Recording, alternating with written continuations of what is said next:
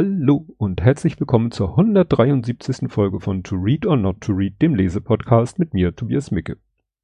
Ja, wie immer erstmal der Rückblick auf die Zeit seit der letzten Folge. Geht da ja um Sachen, die was mit diesem Podcast zu tun haben und durch die Folge, durch das Buch, das ich gleich vorstelle, äh, gibt es einen Kontext zu äh, etwas, was passiert ist. Äh, wir waren in der Sternbrücke. Das Kinderhospiz Sternbrücke hatte Tag der offenen Tür.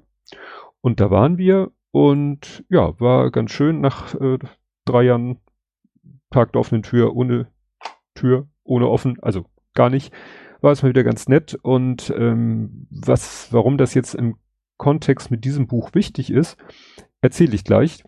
Und äh, ja, könnt ihr euch merken, wieso redet er vom Kinderhospiz Sternbrücke? Werdet ihr gleich erfahren. Jetzt geht's aber erstmal um das Buch. Das Buch trägt den Titel Brüderchen im Original und jetzt wird schwierig für mich, weil ich kann, bin eh schon immer ein Talent, äh, wenn es darum geht, Sachen richtig falsch auszusprechen. Es geht um die französische Sprache, die ich nie gelernt habe. Ähm, es heißt im Original S Apostroph Adapter. Ich würde Adapter oder so aussprechen. Äh, das heißt, man kann es sich denken, ein Adapter etwas ist ja etwas, um zwei Dinge äh, anzupassen, Signale anzupassen, Stecker anzupassen. Und es heißt tatsächlich sich anpassen durch dieses S davor. Ich weiß nicht, ob das der bessere Buchtitel ist, das könnte man am Ende nochmal besprechen als Brüderchen. Ähm, ich, nur im Deutschen hätte sich anpassen komisch geklungen. Man hätte vielleicht Anpassung, damit es ein Nomen ist. Aber das versteht man erst, wenn ich das Buch als vom Buch erzählt habe. Das Buch äh, wurde unheimlich viel, ich habe davon nichts gehört, aber meine Frau hat davon gehört und fand es, hat da viel äh, darüber viel Positives gelesen und ja, deswegen habe ich es jetzt. Ähm, also ich habe dann selber mal ein bisschen gegoogelt, man findet ganz viel so süddeutsche Zeitung, stern.de, also so im Feuilleton, wie das ausgesprochen wird, weiß ich auch nicht. Alle loben dieses Buch in den höchsten Tönen, was ich persönlich sehr ungewöhnlich finde, weil es ein sehr interessantes Thema ist. Für mich ein sehr spannendes Thema, aber so für Otto Normalleserin vielleicht doch, sag ich mal, herausfordernd.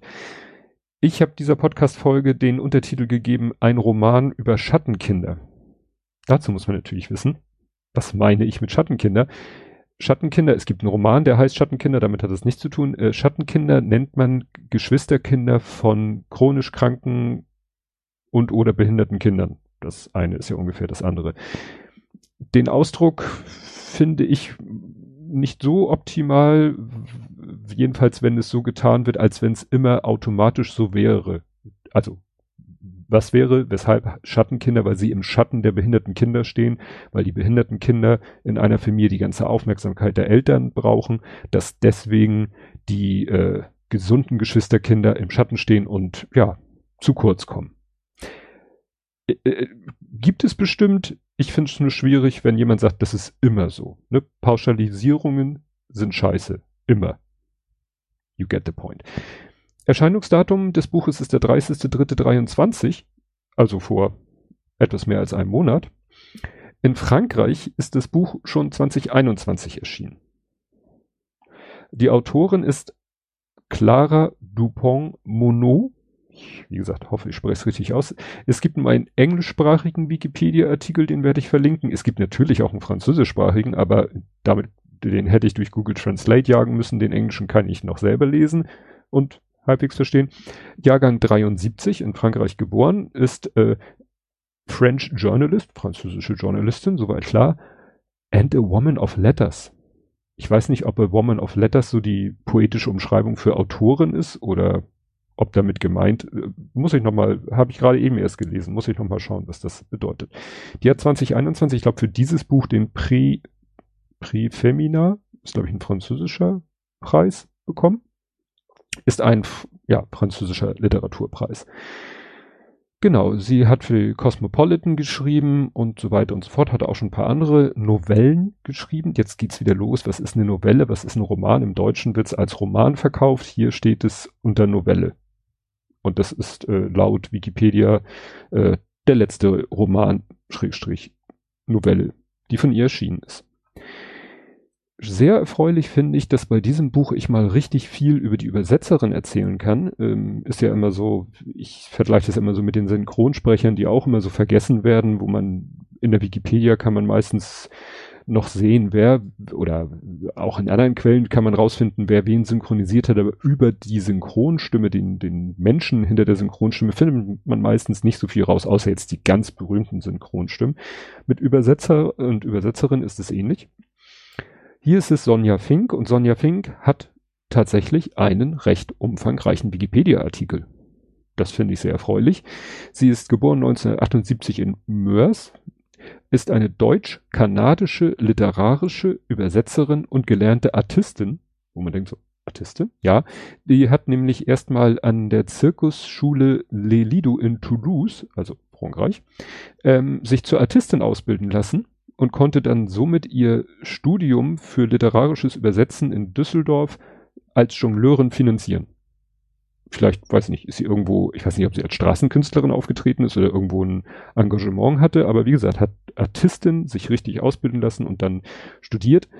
Da ging es, halt, wie gesagt, schon in Toulouse die Zirkusschule. Naja, und die lebt jetzt auch in Berlin und in, im kanadischen Gatineau, würde ich es aussprechen die übersetzt eben aus dem Französischen, aber auch aus dem Englischen und Spanien ins Deutsche und, und, und, und. Also das ist, ja, hat eine ganze Menge Bücher schon übersetzt aus verschiedenen Sprachen, wie ich eben erwähnt habe. Wie gesagt, sehr erfreulich, dass man mal ein bisschen mehr über die Übersetzerin oder den Übersetzer eines Buches in Erfahrung bringen kann. Verlag äh, Pieper, der klassische Pieper Verlag, den, das ist mal nicht, erfreulicherweise nicht Random House Gruppe, der gehört zur schwedischen Bonnier, Bonnier, Bonnier Gruppe. Ja, ist ein Verlag mit Sitz in München, Gründung 1904. Achso, was ich noch interessant finde, die französische Fassung von diesem Buch, die äh, ist im Reklam Verlag erschienen, in der Rubrik Fremdsprachentexte, also so als, ja, wie soll ich sagen, wohl als Schulmaterial, also weil das wird auch gleich als Klassensatz angeboten, steht dann auf französische Lektüre Niveau B2 bis C1. Achso, und äh, die Reklamausgabe ist dann in der roten Reihe französischer Originaltext ungekürzt und unbearbeitet mit Worterklärung am Fuß jeder Seite. Also, als wenn man das im Französischunterricht äh, verwenden könnte. Kann man, wie gesagt, gleich als Klassensatz bestellen. Hatte ich auch noch nie von einem Buch. Ja, ich habe schon angedeutet, wie ich zu dem Buch gekommen bin. Es ist ein Geschenk meiner Frau zu Ostern.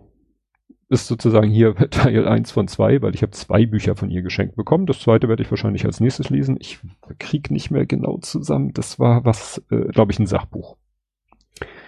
So, jetzt wird's ein bisschen schwierig. Damit ihr versteht, die vielleicht auch nicht schon seit Ewigkeiten diesen Podcast hören, mich nicht über irgendwas anderes, über andere Podcasts oder was auch immer ein bisschen was über mich wissen, muss ich jetzt ein bisschen was erzählen wegen Kontext. Also, ich habe drei Kinder. Der älteste wird in Kürze, in weniger als zwei Wochen, wird 26. Der Kleine, der auch nicht mehr so klein ist, der mittlerweile äh, so groß ist ungefähr wie seine Mutter, ist, äh, jetzt muss ich rechnen, 14. Und dann gibt es da noch Justian. Justian wurde im April 2000 geboren, war Zeit seines Lebens schwerst mehrfach behindert und ist gestorben am, Entschuldigung, jetzt bringe ich alles durcheinander, geboren im Februar 2000, gestorben im April 2011. Sein Todestag hat sich nämlich vor knapp einem Monat gejährt, so vor vier Wochen ungefähr. Und ähm, jetzt muss ich ein bisschen seine Behinderung beschreiben, weil es ist nicht so, es gibt ja so, sag ich mal, allgemein bekannte Sachen wie Down-Syndrom, wobei es eine große Bandbreite gibt. Es gibt, äh, letztens habe ich wieder einen Artikel gesehen über ALS und vielleicht mal NCL und verschiedene Sachen. Äh, Justian hatte keine Diagnose. Bei Justian war es einfach so, dass er ungefähr ab einem Lebensalter von sechs Monaten sich nicht mehr oder kaum weiterentwickelt hat. Wachstum schon, wenn auch sehr verlangsamt, aber motorisch, geistig, sonstiges null, nada, niente. Er hat nie gehen, nicht mal krabbeln gelernt, ähm, sprechen sowieso nicht, kaum Körperspannung, konnte äh, nicht selbstständig sitzen oder so, stehen, wie gesagt, reden wir gar nicht von, konnte eigentlich nur, ja, konnte auch nicht in keiner Form äh, kommunizieren. Ne? Gibt es so Talker oder solche Sachen für Kinder, denen irgendwie motorisch oder so es nicht möglich ist zu sprechen. Er blieb halt sein ganzes Leben lang auf dem Stand eigentlich eines sechs, sieben, acht Jahre alten Säuglings. Das jetzt einmal vorab. Und wie gesagt, er starb mit elf Jahren. Das ist jetzt gleich, erzähle ich jetzt nicht, um jetzt hier, was weiß ich, euer Mitleid zu erregen oder so. Es ist wichtig für dieses Buch. Weil ich als sein Vater hatte natürlich dieses Vorwissen, die Autorin nicht. Ähm, die Autorin scheint auch, ich habe nichts gefunden, dass dieses Buch, es ist ein Roman und ich habe auch nichts gefunden, dass irgendwas autobiografisch oder ähnliches ist. Ich weiß nicht, wie sie auf diese Idee gekommen ist, diesen Roman zu schreiben. Da werde ich am Ende vielleicht nochmal drauf kommen. Vielleicht ist ihr das Thema irgendwie über den Weg gelaufen und sie hat dann ja recherchiert und vielleicht Leute befragt. Ich habe keine Ahnung und dann hat sie diesen Roman geschrieben. Und zu dem komme ich jetzt endlich. Also, das Buch heißt Brüderchen, weil es geht um ein Kind. Und äh, da es Brüderchen heißt, geht es auch um Geschwister. Ähm, ich weiß nicht, wo ich das einbauen kann. Ich weiß auch nicht mehr, wo es im Buch ähm, erwähnt wird. Irgendwann im Buch, ziemlich am Anfang wird es erwähnt. Das Buch wird erzählt, also man liest es, man denkt, ja, da ist halt ein Erzähler, so ein allwissender Erzähler, so eine Stimme aus dem Off. Irgendwann im Buch wird erklärt, also die, die Geschichte spielt größtenteils auf dem Grundstück einer Familie, also eine Familie irgendwo in einem Bergdorf, haben die halt ein Grundstück und haben da ihr Haus und dies und das und ein Bach und, ein, und eine Steinmauer. Und die Steine in der Mauer sind die Erzähler. Also die beobachten quasi, was um sie herum passiert. Natürlich erzählen die auch Dinge, die sie gar nicht sehen konnten, aber das ist so ein bisschen so ein, ja, so ein Kniff, weil dann sich auch mal jemand an diese Mauer anlehnt und vielleicht äh, Tränen vergießt und, und die Steine dann sozusagen sagen, ja, und wir haben diese Trauer aufgenommen oder so. Also wie gesagt, die Erzähler, das vergisst man manchmal, manchmal fällt es aber auch wieder ein, sind Steine in einer Mauer. Klingt komisch, passt aber irgendwie super. Das nächste ist, das erste Kapitel heißt Der große Bruder. Dann liest man das Buch und irgendwann merkt man, aha, das ist jetzt zwar, äh, die Zähler sind halt äh, die Steine, also aus dem Off ist ein Erzähler, und aber es geht hauptsächlich um den großen Bruder von einem Kind. Und dann kommt nachher ein Kapitel, das heißt die Schwester. Also es dreht sich erst um den Bruder, den großen Bruder, dann um die ebenfalls große, aber jünger als der große Bruder, die Schwester, und dann kommt noch eine. Aber das greift jetzt zu weit vor. Nur das war äh, war interessant, der große Bruder, wer damit gemeint ist und wieso das Kapitel so heißt. Also, jetzt erzähle ich erstmal von dem Kind. Das Kind wird immer nur, es gibt im ganzen Buch keinen einzigen Namen. Es gibt keine Namen. Es gibt nur die Eltern, der Vater, die Mutter, der große Bruder, die Schwester. Später kommt noch ein anderes Kind und das Kind, das mit Brüderchen im Titel gemeint ist, wird nur das Kind genannt. Und worum es jetzt hier oder was das Besondere an diesem Kind ist, das lese ich jetzt vor. Ist ein längeres Stück. Eines Tages wurde in einer Familie ein unangepasstes Kind geboren. Und obwohl das ein etwas seltsames Wort ist, beschreibt es die Realität eines kraftlosen Körpers und eines beweglichen leeren Blicks sehr gut. Unterentwickelt wäre fehl am Platz. Beschädigt auch, denn das klingt nach einem kaputten Gegenstand, den man nur noch wegwerfen kann. Unangepasst hingegen benennt die Tatsache, dass das Kind nicht nach gängigen Maßstäben funktionierte. Eine Hand ist zum Greifen da, Beine zum Laufen. Dass es in vielerlei Hinsicht außen vor war, aber trotzdem am Leben teilhatte wie ein Schatten in der Ecke eines Gemäldes, der nicht so ganz dazu zu gehören scheint, obwohl der Künstler ihn absichtlich dorthin gemalt hat. Anfangs fiel der Familie nichts Ungewöhnliches auf. Das Baby war sogar bildhübsch.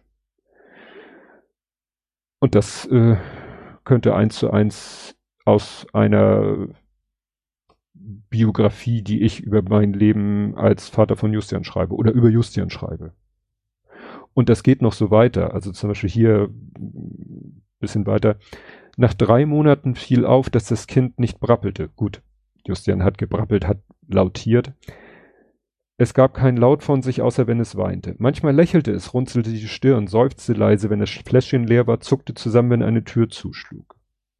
Es, ähm, dann, was habe ich hier noch? Dann, das habe ich jetzt notiert. Nach einigen Monaten bemerken die Eltern, dass das Kind keine Körperspannung hatte. Es konnte seinen Kopf nicht selbstständig halten.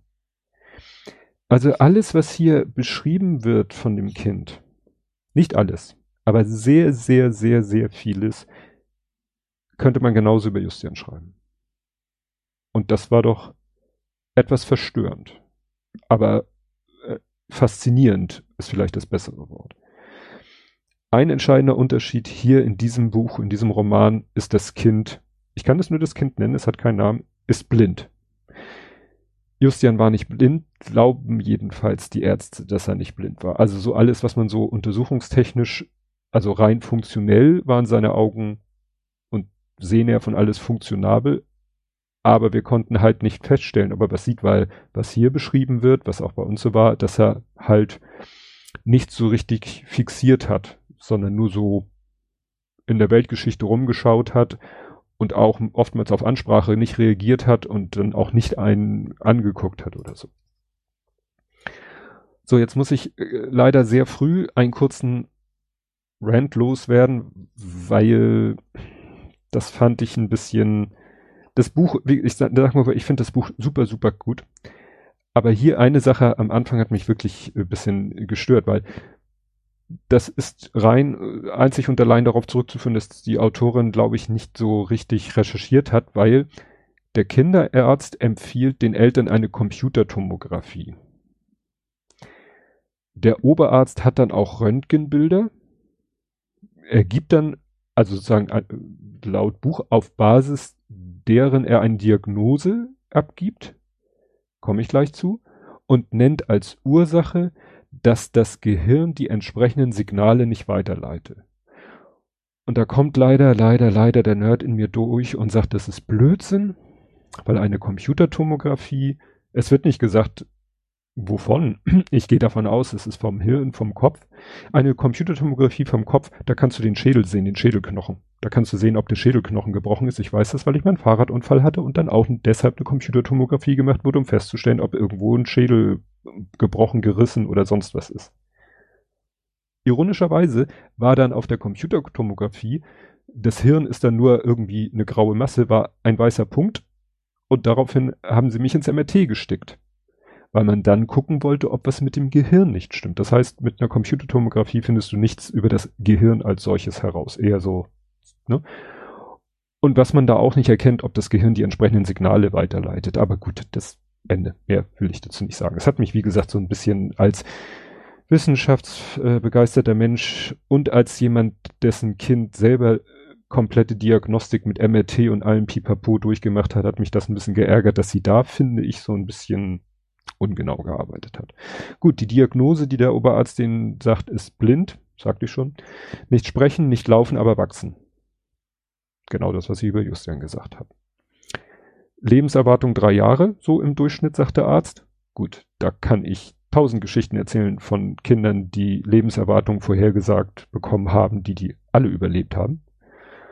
Ähm, naja, und nach diesem sozusagen Teil, wo es in erster Linie um das Kind geht, kristallisiert sich dann in diesem ersten Teil heraus, dass es sehr um den großen Bruder geht, weil dann ab einem Weihnachtsfest, wann genau das ist, wird nicht gesagt, aber das Kind ist jünger als vier, entwickelt der Bruder, der große Bruder eine totale Hingabe zum zum Kind. Also er gibt sich selber ohne Einfluss der Eltern eigentlich komplett auf, nicht im, ja, was, er gibt sich hin. Also er kümmert sich um das Kind. Er wickelt es. Er füttert es. Er versucht die Eltern dadurch zu entlasten, aber man hat gar nicht das Gefühl, dass das Motiv ist, die Eltern zu entlasten, sondern einfach aus seinem eigenen inneren Antrieb kümmert er sich voller Hingabe um dieses Kind. Hat dadurch auch kaum noch Kontakt zu Freunden oder so, weil er halt sich voll auf äh, darum kümmert, sich ja darum kümmert, um dieses Kind kümmert. Und dann wird hier eine Szene beschrieben, die mich auch an mein Leben erinnert hat, nämlich Zu Besuch bei Klassenkameraden antwortete er zwei auf die Frage, wie viele Geschwister er habe. Der nächsten Frage, und in welche Klasse gehen Sie, wich er geschickt aus. Er lernte, Ausflüchte zu erfinden. Er schämte sich dafür. Am liebsten hätte er geantwortet, zwei und eins davon ist behindert.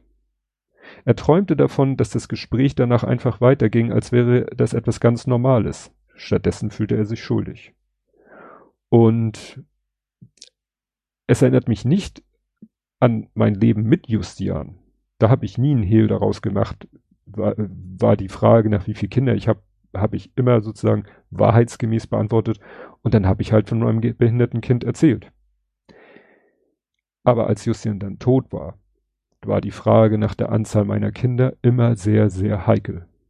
Weil sie kommt oft mit Menschen, mit denen man noch vielleicht nicht so vertraut ist, ist aber so ein typisches Smalltalk-Thema. Man erzählt irgendwie, man erwähnt, dass man ein Kind hat und ja, wie viele Kinder hast du denn und so. Und dann kommt dieser Punkt, ne, er sagt ja hier zwei. Aber wenn danach gefragt wird, wenn ich halt sage, ich habe drei Kinder dann habe ich von zweien schon erzählt, weil da gibt es halt im aktuellen, im Alltag gibt es Dinge zu erzählen und dann nach dem dritten Kind gefragt wird, dann wird es schwierig. Ja, noch eine Analogie zu Justian. Das Kind entwickelt irgendwann Krämpfe, also kleine epileptische Anfälle. Und irgendwann, ja, schaffen es die Eltern dann wohl auch nicht mehr mit der Pflege oder damit klarzukommen. Ähm, das Kind kommt dann, es wird hier nur gesagt, in eine Einrichtung zu Nonnen. Also weiß ich nicht, äh, das ist Frankreich, ich habe keine Ahnung, wie das da ist mit, mit Pflegeeinrichtungen für behinderte Kinder oder behinderte Menschen, ob da vielleicht viel noch so in Kirchenhand äh, ist. Es wird auch nichts davon gesagt, dass das Kind zur, zur Schule gehen muss. Also bei Justian war es ja so, das ist in Deutschland so, es ist Schulpflicht. Und wenn das Kind nicht komatös an Maschinen angeschlossen im Krankenhaus liegt, dann geht es zur Schule.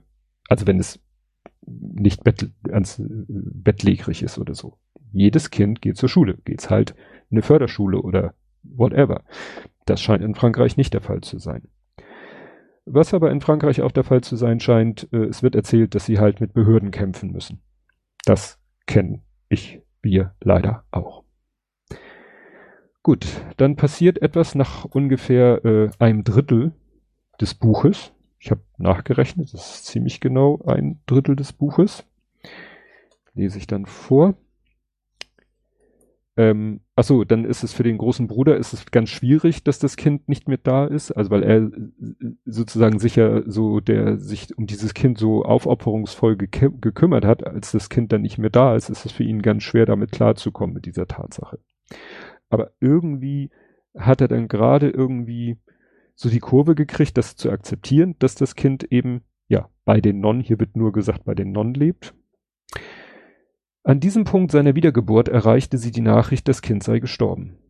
Genauso friedlich wie es gelebt hatte, sagten die Nonnen, mit denen der Große nun doch nie ein Wort wechseln würde.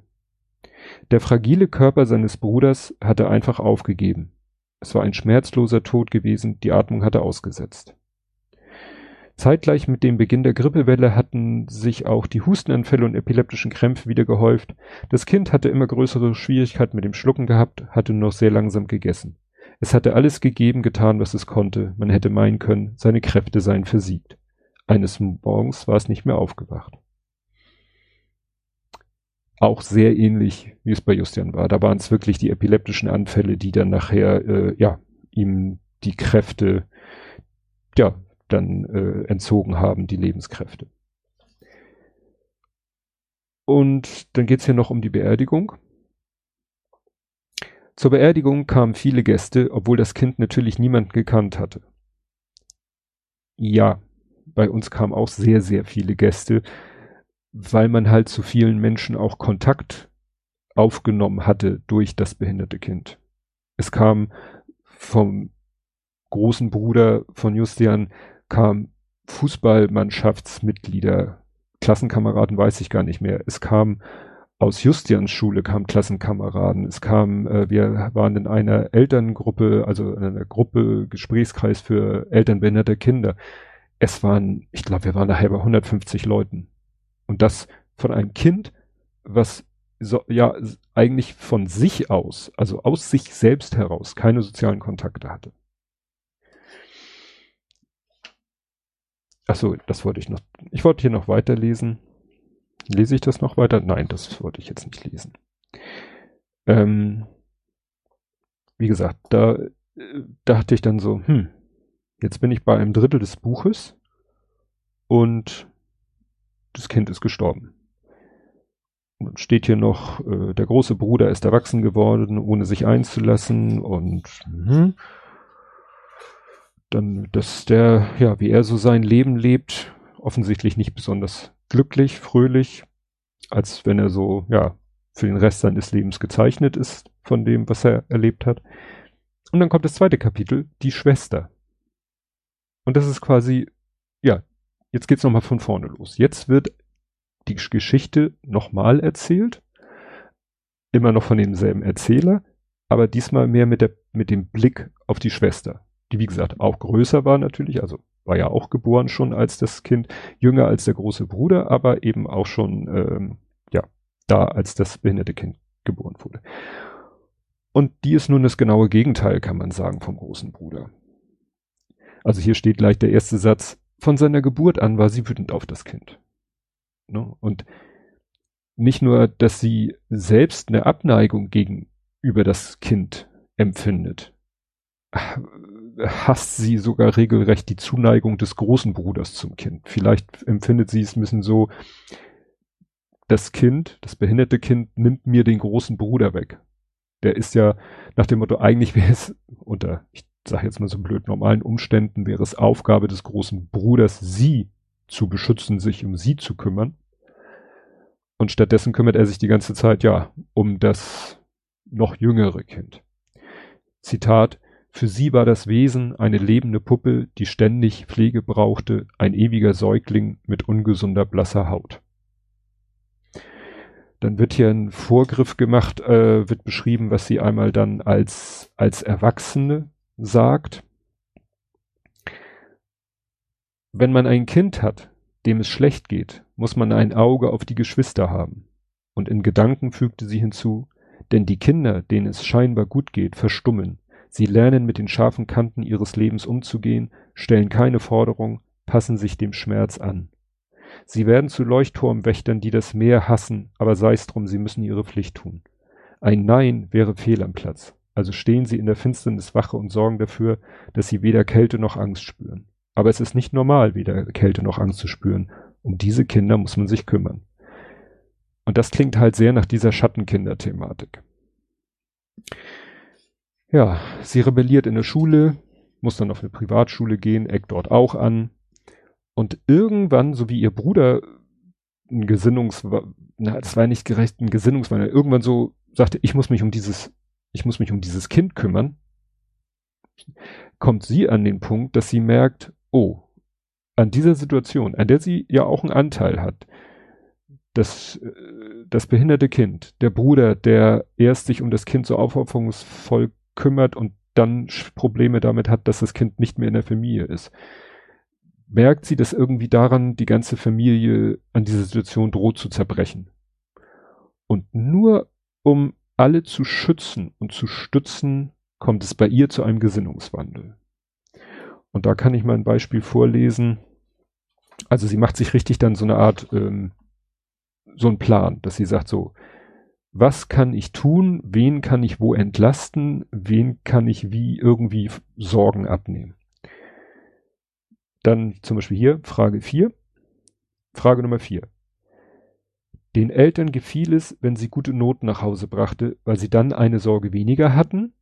Sie begann verbissen zu lernen. Ihre Mission, die anderen übertrumpfen, Klassenbeste werden. Sie zog keine Befriedigung daraus, wollte nur ihre Eltern beruhigen und ein weiteres Problem von ihrer Liste streichen. Sie handelte mit kaltem Kalkül wie ein Soldat im Krieg. Wir beobachteten, nochmal kurzer Einschub, die Steine in der Mauer, ne? Wir beobachteten, wie ein Soldat, äh, wie sie im Hof energisch einen Stuhl heranzog, das Heft auf den Gartentisch klatschte, den Kugelschreiber fest aufs Papier drückte, die Fortschritte ihres Feldzuges notierte.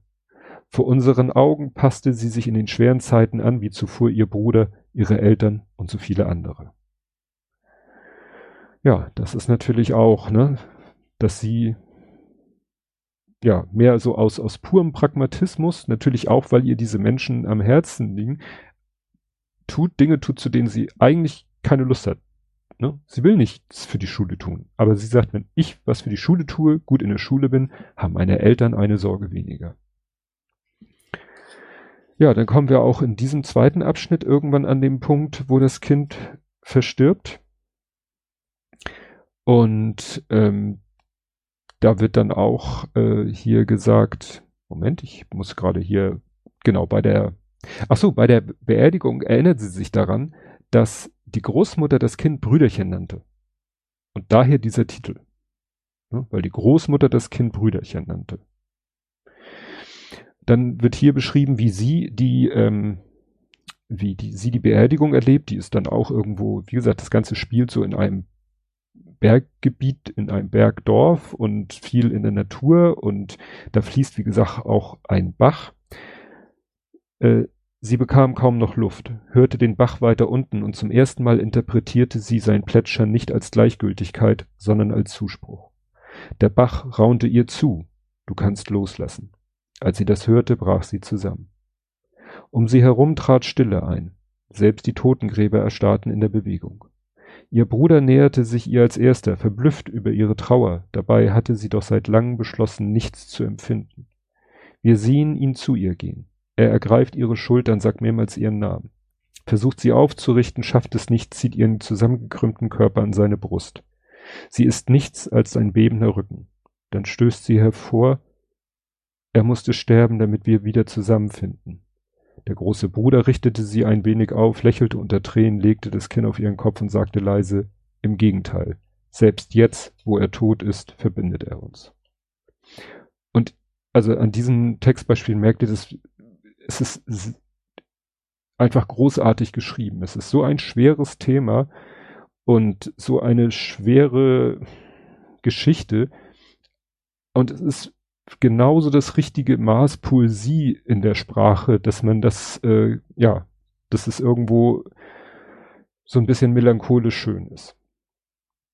Ja, im dritten Kapitel geht es dann, das heißt dann der Nachgeborene. Der Nachgeborene wird halt geboren, nachdem das Kind gestorben ist. Die Eltern ne, sagen sich, wir möchten noch mal ein Kind Sie haben natürlich, äh, ja, die anderen Kinder sind, die älteren Geschwister sind wohl aus dem Haus. Der Bruder lebte in der Stadt, war mit einem Wirtschaftsstudium beschäftigt. Die Schwester studierte in Lissabon, also die sind dann schon, was weiß ich, gehen auf die 20 zu, keine Ahnung.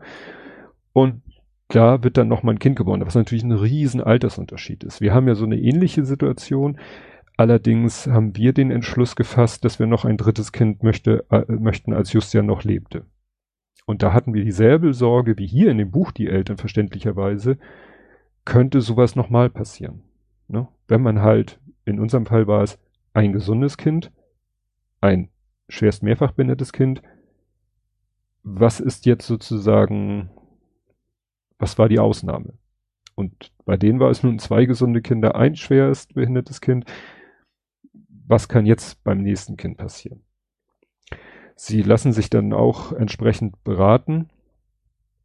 Und der ähm, Oberarzt, der auch damals äh, wo, mit dem anderen Kind da war, auch wieder so eine Sache mit einem Blick auf das Ultraschallbild verkündete der Chefarzt, es sei alles in Ordnung. Bei Justian haben sie 30 Ultraschall, da hätte man mit, glaube ich, mit keiner Technik der Welt hätte man vor der Geburt oder bis, bis dann die Defizite auftraten, hätte, glaube ich, niemand irgendwie feststellen können, ob da was ist, ob da nichts ist. Das wird hier so auch ein bisschen vereinfacht. Okay. Hier ist interessant noch, es geht jetzt um den Chefarzt. Er räusperte sich und vertraute den Eltern noch an, dass er äh, ihnen nach dem Hirnscan ihres dritten Kindes, also hier ist plötzlich von einem Hirnscan die Rede, des dritten Kindes etwas verschwiegen hatte. Ein Kind, das von der Norm abweicht, ist eine große Herausforderung. Die meisten Paare trennen sich. Gott sei Dank sind wir davon nicht betroffen, aber wir wissen von anderen Paaren, denen genau das passiert ist. Sei es nun schon allein, sage ich mal, durch das behinderte Kind oder dann nach dem Tod des Kindes. Das äh, verkraftet nicht jede Ehe oder Beziehung, um es mal allgemeiner auszudrücken. Ja, hier ist es nun so, dass äh, der Nachgeborene, er wird wie gesagt immer nur der Nachgeborene genannt, sorry that, ähm, entwickelt sich prächtig, ist sehr gut in der Schule und möchte den Eltern nicht zur Last fallen. Das ist natürlich auch wieder so ein Phänomen. Der weiß, er hat ihn ja nicht selber erlebt, er ist ja nach seinem Tod geboren, er weiß natürlich, die Eltern machen da kein Geheimnis draus, er weiß von der Vorgeschichte. Er weiß, was die Eltern alles schon durchgemacht haben. Und das so ein bisschen bürdet ihm natürlich eine Verantwortung auf, so nach dem Motto, jedenfalls führt es bei ihm, er möchte den Eltern nicht zur Last fallen. Er möchte gut in der Schule sein. Gut, das ist sicherlich auch vielleicht ein Stück weit Talent. Und äh, hier wird erwähnt, dass äh, in einem Zimmer ein Bild von dem Kind hängt. Und äh, genau, wenn er der Mutter abends einen gute Nachtkuss gab, warf der Nachgeborene einen hastigen, fast schon bangen Blick auf das Bild. Er hätte es gern länger betrachtet, traute sich jedoch nicht. Die Mutter bot ihm immer wieder an, die Fragen zu dem Kind zu stellen, aber er hatte so viele. In Wahrheit schwieg er, weil er fürchtete, der Mutter weh zu tun. Er wollte nicht, dass die Erinnerung an das Kind wieder dieses traurige Lächeln hervorlockte. Das war nun so, da hatten wir gerade in der Sternbrücke drüber gesprochen, ähm, als unser kleiner Sohn, der war zwei, zwei, drei Viertel, komme immer so mit Jahreszahlen allen durcheinander, also zwei irgendwas, als Justin gestorben ist. Das hat er ja schon mitgekriegt.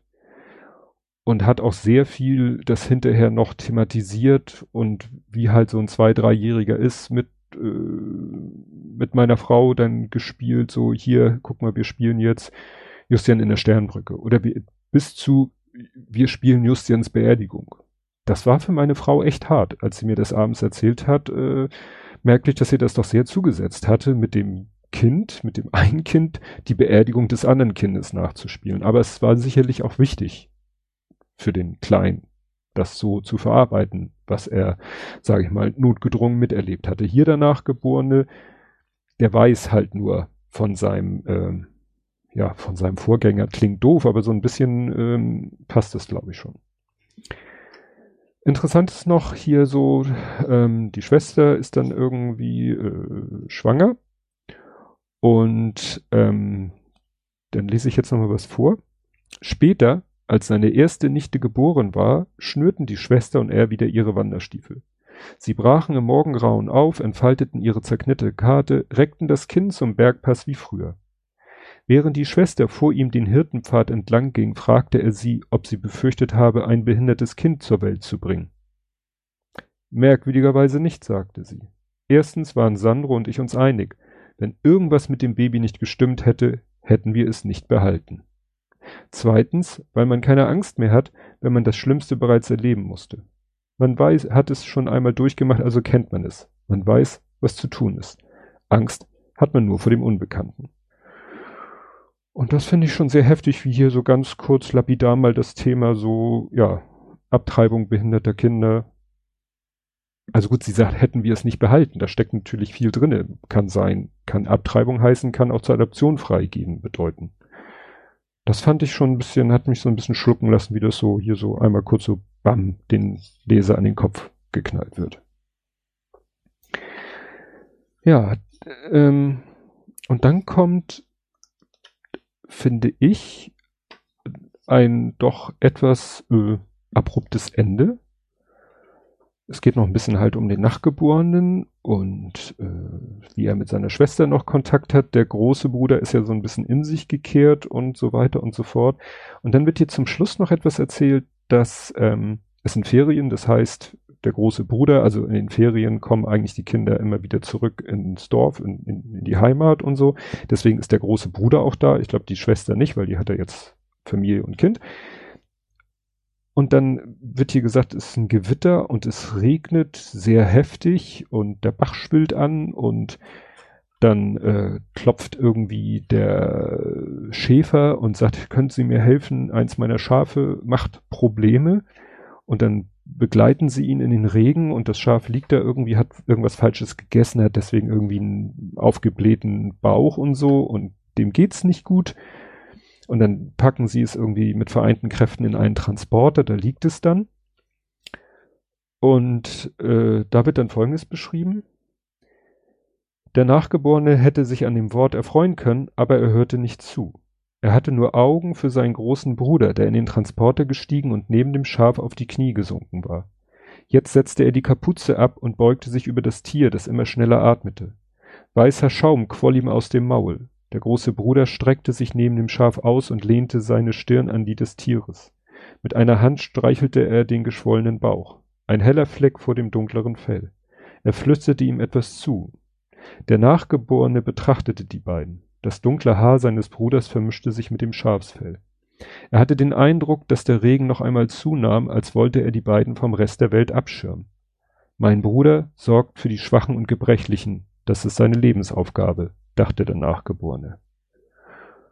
Und das ist, weil genau so hat er sich um, hat der große Bruder sich um das Kind gekümmert.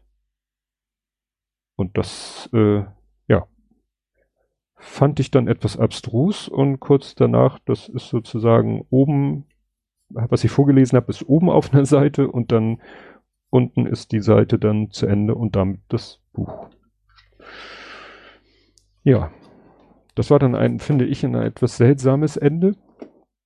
Tut aber dem Buch für mich, also für mich tut dem Buch als Ganzes kein, kein Abbruch.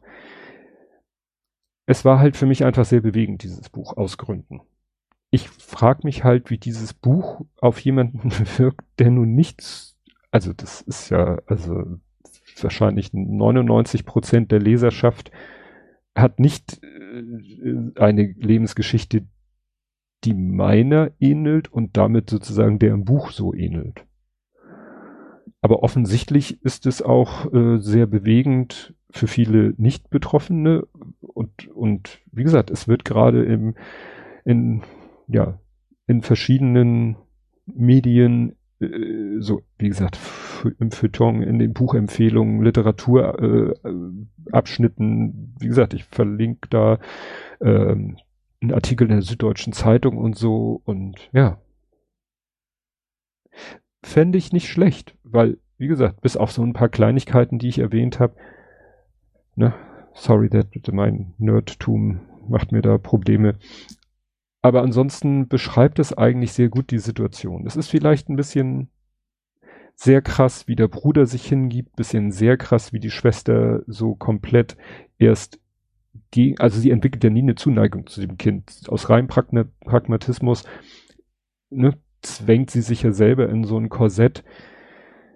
Bei uns war es nun so, schon bevor Justian geboren wurde, hatte ich immer die Sorge, weil das eine Sache ist, die ich immer so für mich so als Fakt äh, in der in der Welt gesehen habe, dass wenn ein es gibt ein, es ist eine Familie, es gibt schon ein Kind und dann wird das zweite Kind geboren, dass dann alle nur noch auf das zweite gucken, so weil das ist ja jetzt das Neue und das andere und und dann gerät das erstgeborene Kind so ins Hintertreffen. Das ist ja auch so ein Phänomen, was es meiner Meinung nach gibt. Und ähm, da habe ich mir damals gesagt, als das zweite Kind unterwegs war, als Justian unterwegs war, das soll es bei uns nicht geben. Da werde ich alles für jeden Hebel für in Bewegung setzen. Und deswegen habe ich mich sozusagen vom Tag der Geburt von Justian an wirklich sehr, sehr viel, fast meine komplette Freizeit habe ich eigentlich ge gegeben, damit der Große, der damals ja noch klein war, nicht das Gefühl hat, oh, ich gerate jetzt hier ins Hintertreffen. Und das hat sich dann halt einfach immer weiter fortgesetzt. Ne, das hat sich immer weiter fortgesetzt.